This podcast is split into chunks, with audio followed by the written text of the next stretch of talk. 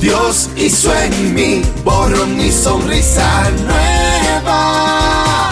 Por Ricky Hell. Todos hemos sido avergonzados por algo o por alguien. Yo cada vez que le preguntaba a una mujer si estaba embarazada, la mayor parte pasaba una gran vergüenza al saber que solo eran libras extras. También me sucedía con la típica pregunta a un hombre, señor, ¿ella es su hija? No, mi esposa.